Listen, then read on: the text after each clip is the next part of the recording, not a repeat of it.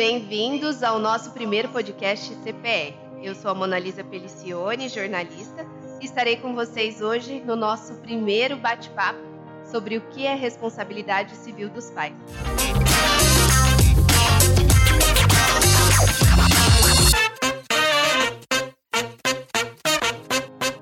Doutora Cláudia Camargo, que é advogada e facilitadora de círculos restaurativos e de paz em ambientes escolares, e também presidente da Comissão OAB Campinas Vai à Escola, é a nossa convidada de hoje. Seja muito bem-vinda, doutora. Obrigada, Mona Lisa. Quero agradecer a direção da Pedro e Rafael pela oportunidade de estarmos aqui para esclarecer as dúvidas dos nossos ouvintes. É isso aí. E para começar o nosso bate-papo, doutora, eu gostaria que você falasse para gente o que é a responsabilidade civil dos pais. Bom, vou falar como mãe também. A partir do momento que decidimos pela maternidade, temos que ter consciência que estamos gerando uma vida, que essa vida vai ter uma repercussão no mundo e que vai influenciar outras pessoas. Eu sempre digo que a primeira sociedade que a criança é inserida é a família.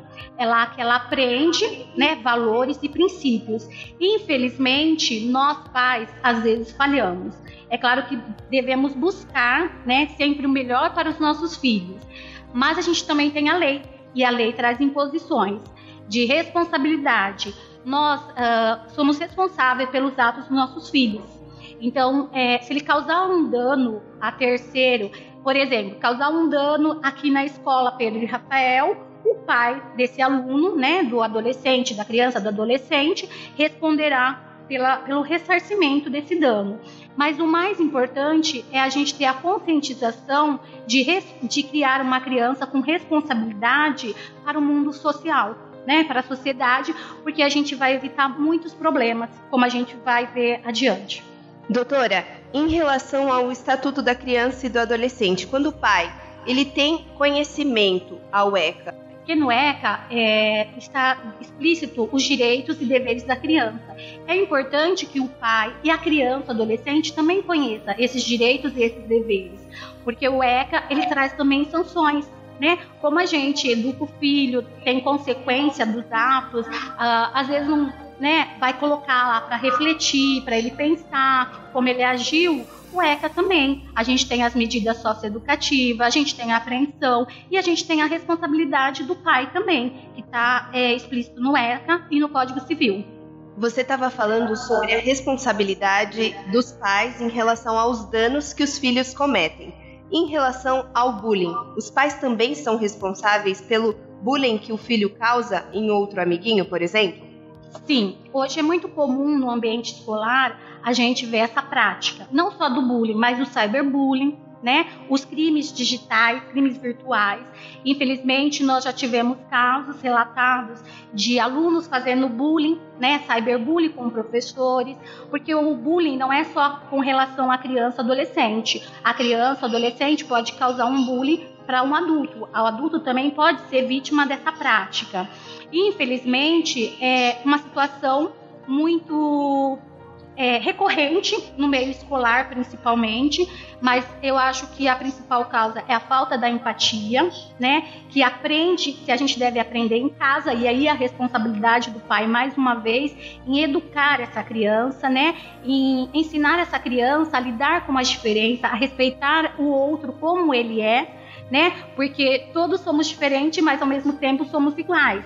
E a diferença faz parte, né, da nossa sociedade. A diferença, eu sempre falo, já pensou se todo mundo fosse igual a você? Aí os alunos respondem, eu não ia suportar, né? Porque ser diferente é legal e é isso que a gente trabalha.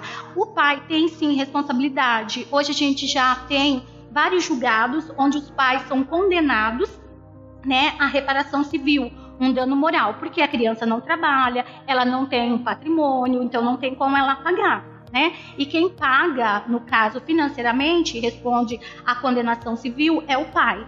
Outro caso importante é de citar aqui é que o pai também está pagando hoje uh, um tratamento psiquiátrico, psicológico, por conta do dano causado ao outro, né? Com a atitude é, infeliz do filho. E uma forma de prevenir esse dano é monitorando as redes sociais. Isso também é uma responsabilidade dos pais? Sim, os pais têm responsabilidade, né? Sempre digo, quem compra o celular dá para o filho, quem paga a internet é sempre o pai. E o pai tem o dever de fiscalizar o que o filho faz na internet. A internet não é uma terra sem lei. A gente tem é, vários crimes que podem ser cometidos pela internet e é importante frisar que as redes sociais é responsável quem posta, quem curte, quem compartilha, quem comenta e às vezes infelizmente a gente vê comentários racistas, né, uma injúria racial, preconceituoso, que causa um dano, sim, não só à imagem da pessoa, mas à honra, à dignidade, afeta tudo isso. Isso causa danos irreparáveis. Às vezes leva a pessoa até o suicídio, que é uma causa também é, do suicídio hoje é o bullying, o cyberbullying, os crimes virtuais, a pornografia de vingança, que é tudo cometido pelas redes sociais. Você falou sobre o suicídio. O suicídio é uma responsabilidade civil também dos pais? Quando o filho comete esse suicídio, a responsabilidade é de quem? Bom, eu sempre digo, né, como ano passado a gente teve uma campanha bem forte sobre o suicídio no Setembro Amarelo, existe sim uma implicação jurídica com relação ao suicídio. O artigo 122 do Código Penal diz que quem instiga, induz ou é, dá os meios para a pessoa cometer o suicídio, ele responde, né? E a pena é agravada quando se trata de um menor. Que eu vejo que é, é uma situação um pouco difícil da gente apurar, porque tudo tem que ser apurado. Existe o, o processo legal, contraditório, ampla defesa que tem que ser respeitado. Mas eu acho que é, indiferente de lei, a gente tem que pensar no valor da vida, né?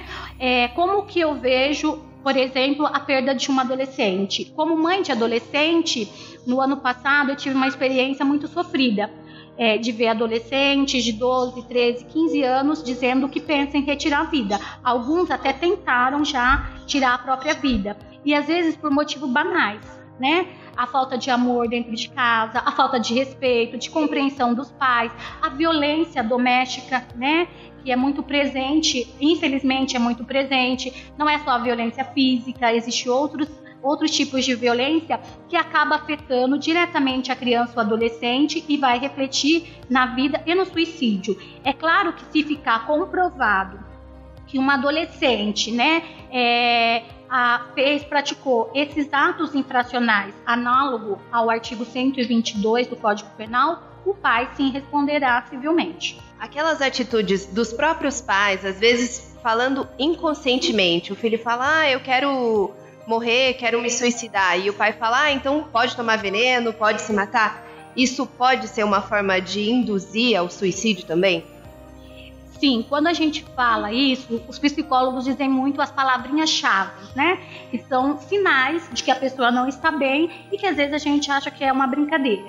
Quando a gente fez a palestra em várias escolas conscientizando os alunos, é, alguns alunos pediram desculpa para outros colegas, porque eles entenderam que eles já falaram assim: ah, o que, que você quer para você morrer? Ah, por que, que você não se mata logo, né? E às vezes a gente não sabe como a outra pessoa vai receber isso. Então, assim, é uma questão de conscientização e os pais também, não é só essas palavras. Nós, pais, temos que ter cuidado porque a gente tem um poder na palavra. E às vezes, é, indiretamente, a gente coloca o filho para baixo, a gente não é, dá o valor para ele, não demonstra o quanto ele é capaz de ser uma boa pessoa, de ser um bom cidadão e de fazer algo melhor por esse mundo. Muito legal. Você estava falando de palestras em escola. Conta um pouquinho sobre o seu trabalho como facilitadora de círculos restaurativos. Explica para a gente como funciona funciona esse trabalho nas escolas e, e qual é a obrigação da escola em relação à educação, doutora? Bom, é, o círculo da justiça restaurativa ele está sendo implementado nas escolas, principalmente nas escolas públicas.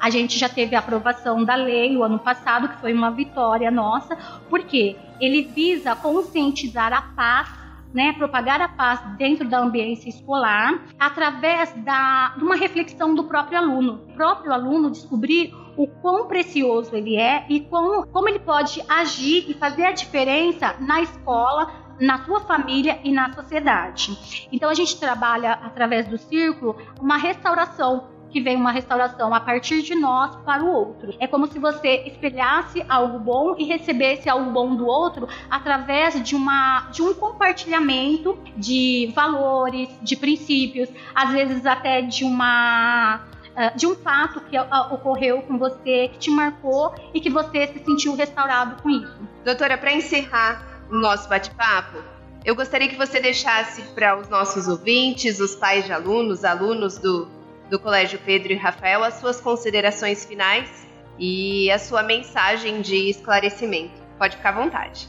Bom, o que eu diria para os pais é para ter um olhar diferenciado com relação à escola do seu filho, principalmente as escolas que demonstram um amor especial, né?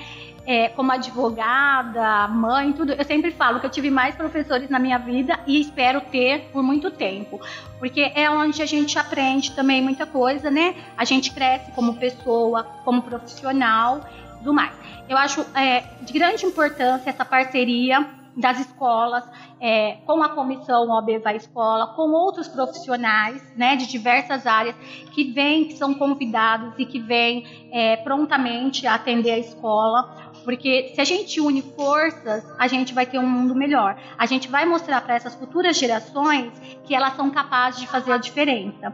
E mais importante, eu gosto muito de falar nas minhas palestras é, uma frase do Aristóteles educar a mente. Sem educar o coração não é educação, porque a gente tem que educar a mente, mas educar o coração com a empatia, com respeito, com amor, mostrando que é possível a gente conviver com as diferenças. E também ser parceiro, né? O pai ser parceiro da escola, a escola ser parceiro da família, isso é muito importante, porque o que a gente vê, infelizmente, é que hoje ah, os pais estão afastados das escolas, né?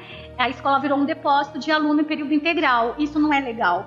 Às vezes a, a, o filho tem mais amor dentro da escola do que no próprio lar. E quando acontece algum evento que a escola busca o apoio do pai, busca a ajuda do pai, porque o pai é responsável pelo seu filho, ele não recebe muito bem. Então, o que, que a comissão OAB vai à escola também traz? Essa união né, a ideia uh, é, da gente trazer para os pais, demonstrar para os pais que a escola se preocupa com seu filho, mas a preocupação maior é dele, porque a escola é temporária, o filho é para sempre. Muito bom.